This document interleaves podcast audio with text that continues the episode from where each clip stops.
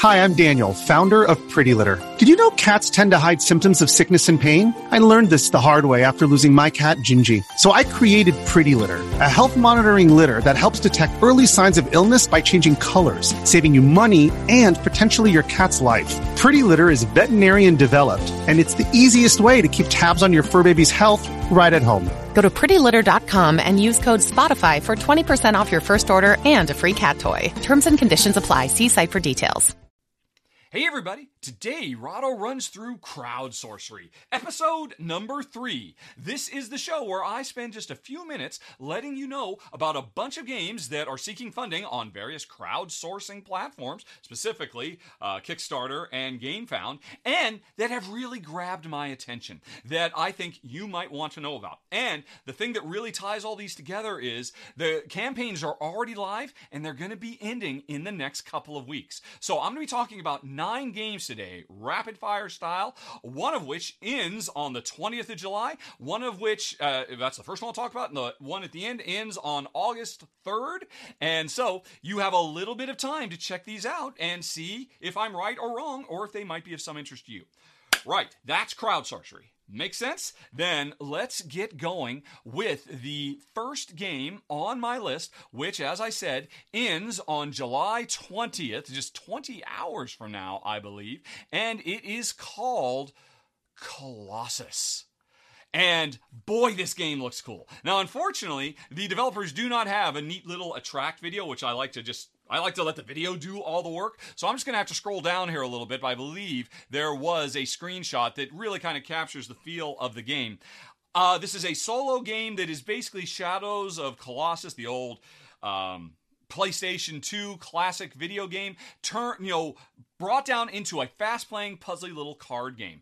Because every round you have a hand of these grid cards that have different actions that represent the different things you need to do to defeat the Colossus. You need to hold on tight so you don't get shook free. You need to do damage. You need to climb. And so you've got these different icons and you've got this hand and you're going to stack, layer these cards on top of each other, covering some icons, leaving others uncovered. And once you've puzzled out how to jigsaw the puzzle those cards together, that will tell you how much damage you do, if you do enough, how well you hold on, if you take damage yourself, if you are successful climbing and all of that. And every round, you've got specific targets you need to hit, but you can't possibly hit them all. Plus, sometimes these cards have negative things that will weaken your grip or make you do less damage. So you want to lay these cards out so you cover up the bad stuff, leave the good stuff exposed, and it sounds like a very, very cool puzzle. I played a bunch of card games that have this card layering system, and I always think they are a blast. This is a solo one, and the thing that really pushed this game over the top for me is when you get near the end, you have to do the coup de grace, the final blow, and that is like a special boss fight amongst itself. Because instead of just having a hand of cards you can puzzle out, you instead have to go into this like sudden death overtime mode where you draw one card at a time, must place it, you can't move it. So you've got to take it very, very um, nail biting right down to the end, just like a really great video game boss fight. Uh, the game looks sharp. It's very simple. It's a small really, really low cost game. Uh, it's already been successful. It's got 22 hours to go.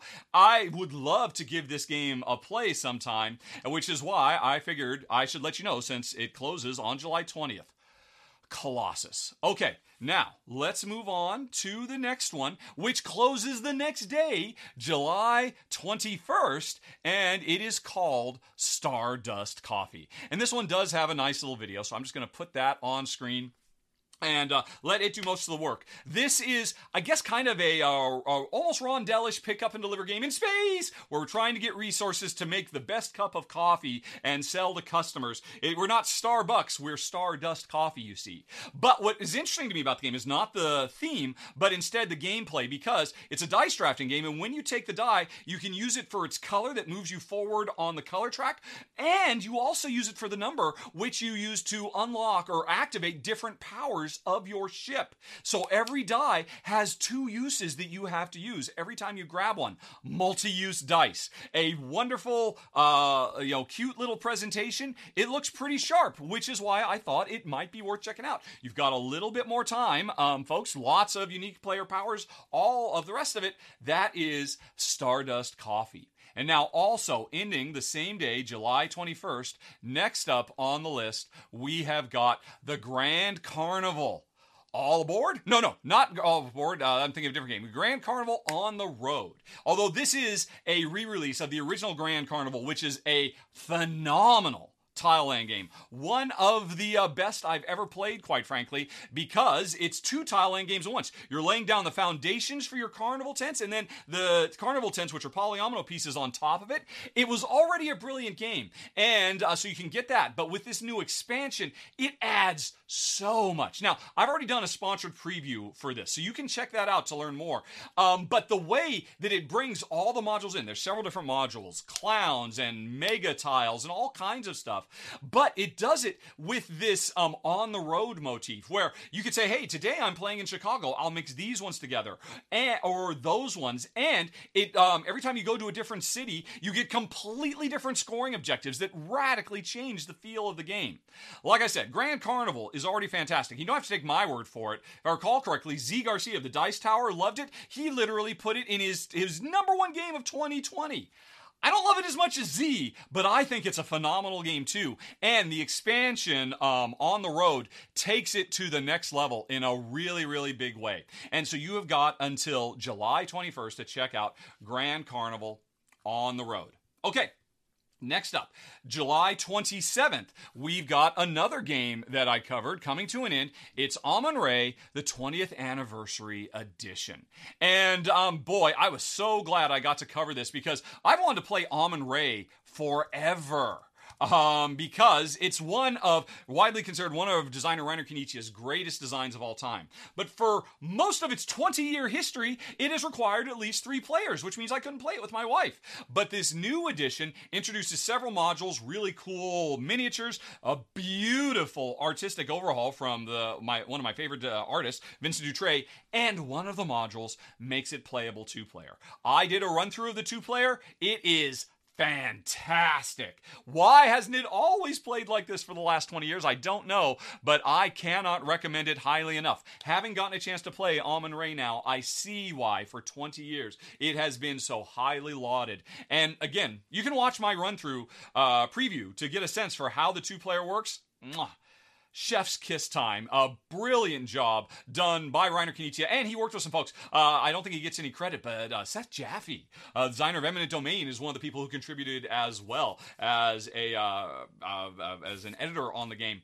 Brilliant stuff. It's always been brilliant, but now it looks as good as it's always played, and it plays incredibly well for two. and so I am over the moon excited for Amun-Re, the 20th anniversary edition, which you've got until July 27th to check out. Now, this one's on GameFound, not on Kickstarter.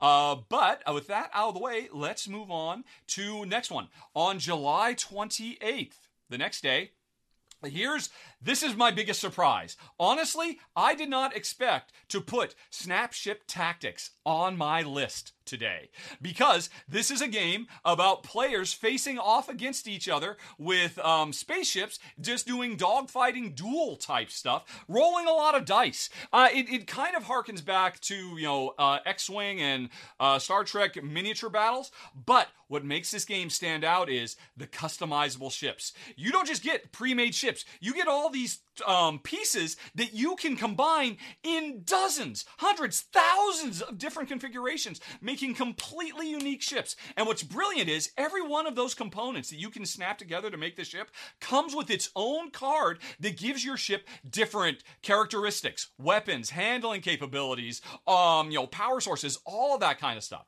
So I make my ship out of pieces with a, you know a unique configuration. You make yours, and then we face off um, and try to blow each other out of the stars and roll dice and all that. And I have to admit, that's where I lost interest a little bit until I discovered you can play it solo and co op. I actually watched the developers playing a two player co op of it where you play against uh, AI controlling the other ships, and oh my gosh, it looks cool. I mean, I'm already in love with this game because of the toy factor. Just getting, um, do, do you you know, draft the best cards so you've got the perfect layout and then try to, how do I puzzle this thing to make it look like a ship? Or do you make the coolest looking ship you can and then see, oh, well, what can this ship do? Either way, it's such a cool idea. And, um, you know, I, I grew up playing with Legos. I love that idea. But the fact that it ties into the gameplay makes um, Snapship Tactics with its co op and solo play very attractive to me. Okay, then we move on to another game ending on the 28th of July Mini Express. Um, the expansion map pack two expansion map packs in this one, actually, if I recall correctly. And um, now I have not played Mini Express, but uh, they'll show in the video a little bit. Uh, as I understand it, this is like a super simplified, streamlined version of a Martin Wallace Age of Steam 18XX, you know, those kinds of big train games where you have lots of different companies you're investing in and trying to expand. And, um, you know, as uh, companies grow in um, power and influence, you try to invest. If you're not invested, you want to make sure those companies don't do very well. This is a style of game that has been around forever and is hugely popular.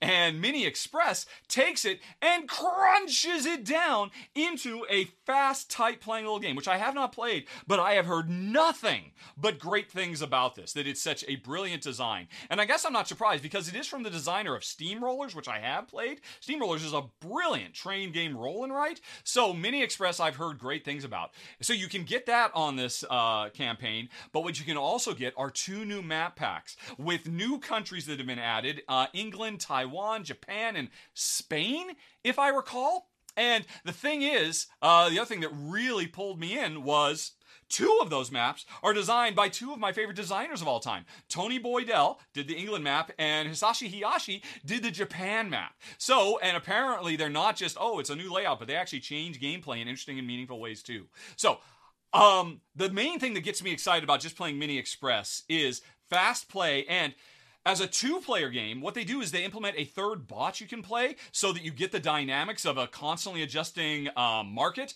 That is very interesting or attractive. Although, for players who don't like bots, there's an advanced version of the two player where it's much more cutthroat and chess like. I think I'd like the more laid back, oh, look, the bot made this one company really good. I want to invest in that company while exp- expanding across the map. And with new maps, with new features from designers I absolutely love. There's a lot to recommend here. And again, it ends on July 28th. The Mini Express uh, map packs. Okay. Let's move on then to July 31st. So much cool stuff coming, folks, including Trick Draw.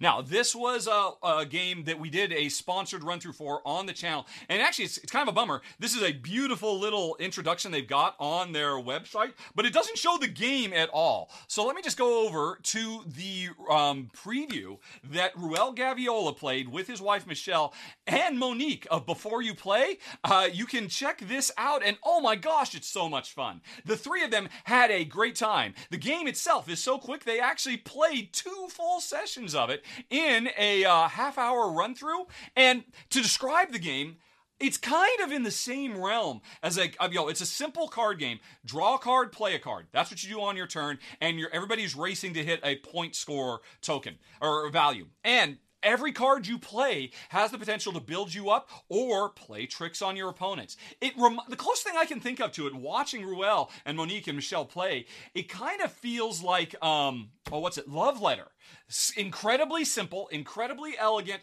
tons of mind games trying to think about what might my opponent do, how do I play this card to best effect, and constantly making moves to mess with your opponents. Um, and you know, normally that's not my thing, but this game looks so fun and fast and fluid. I mean, you'll have a game done in 10 minutes. And again, go check out the preview that Ruel did. It was such a blast to watch the three of them throw down. Um, you know, and Monique, uh, I, I, a new side of her I had not seen seen on her normal uh, channel before you played.